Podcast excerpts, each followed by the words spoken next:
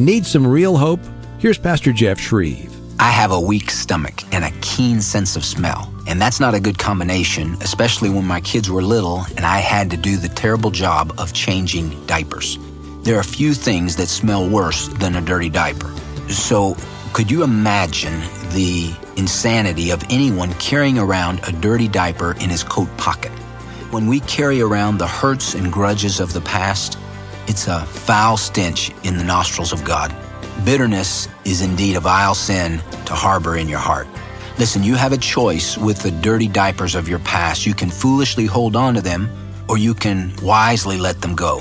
And let me encourage you to take that dirty diaper of hurt and resentment and bitterness and throw it in the trash of God's grace and love. The sooner you get it out of your heart, the sooner you'll find real hope.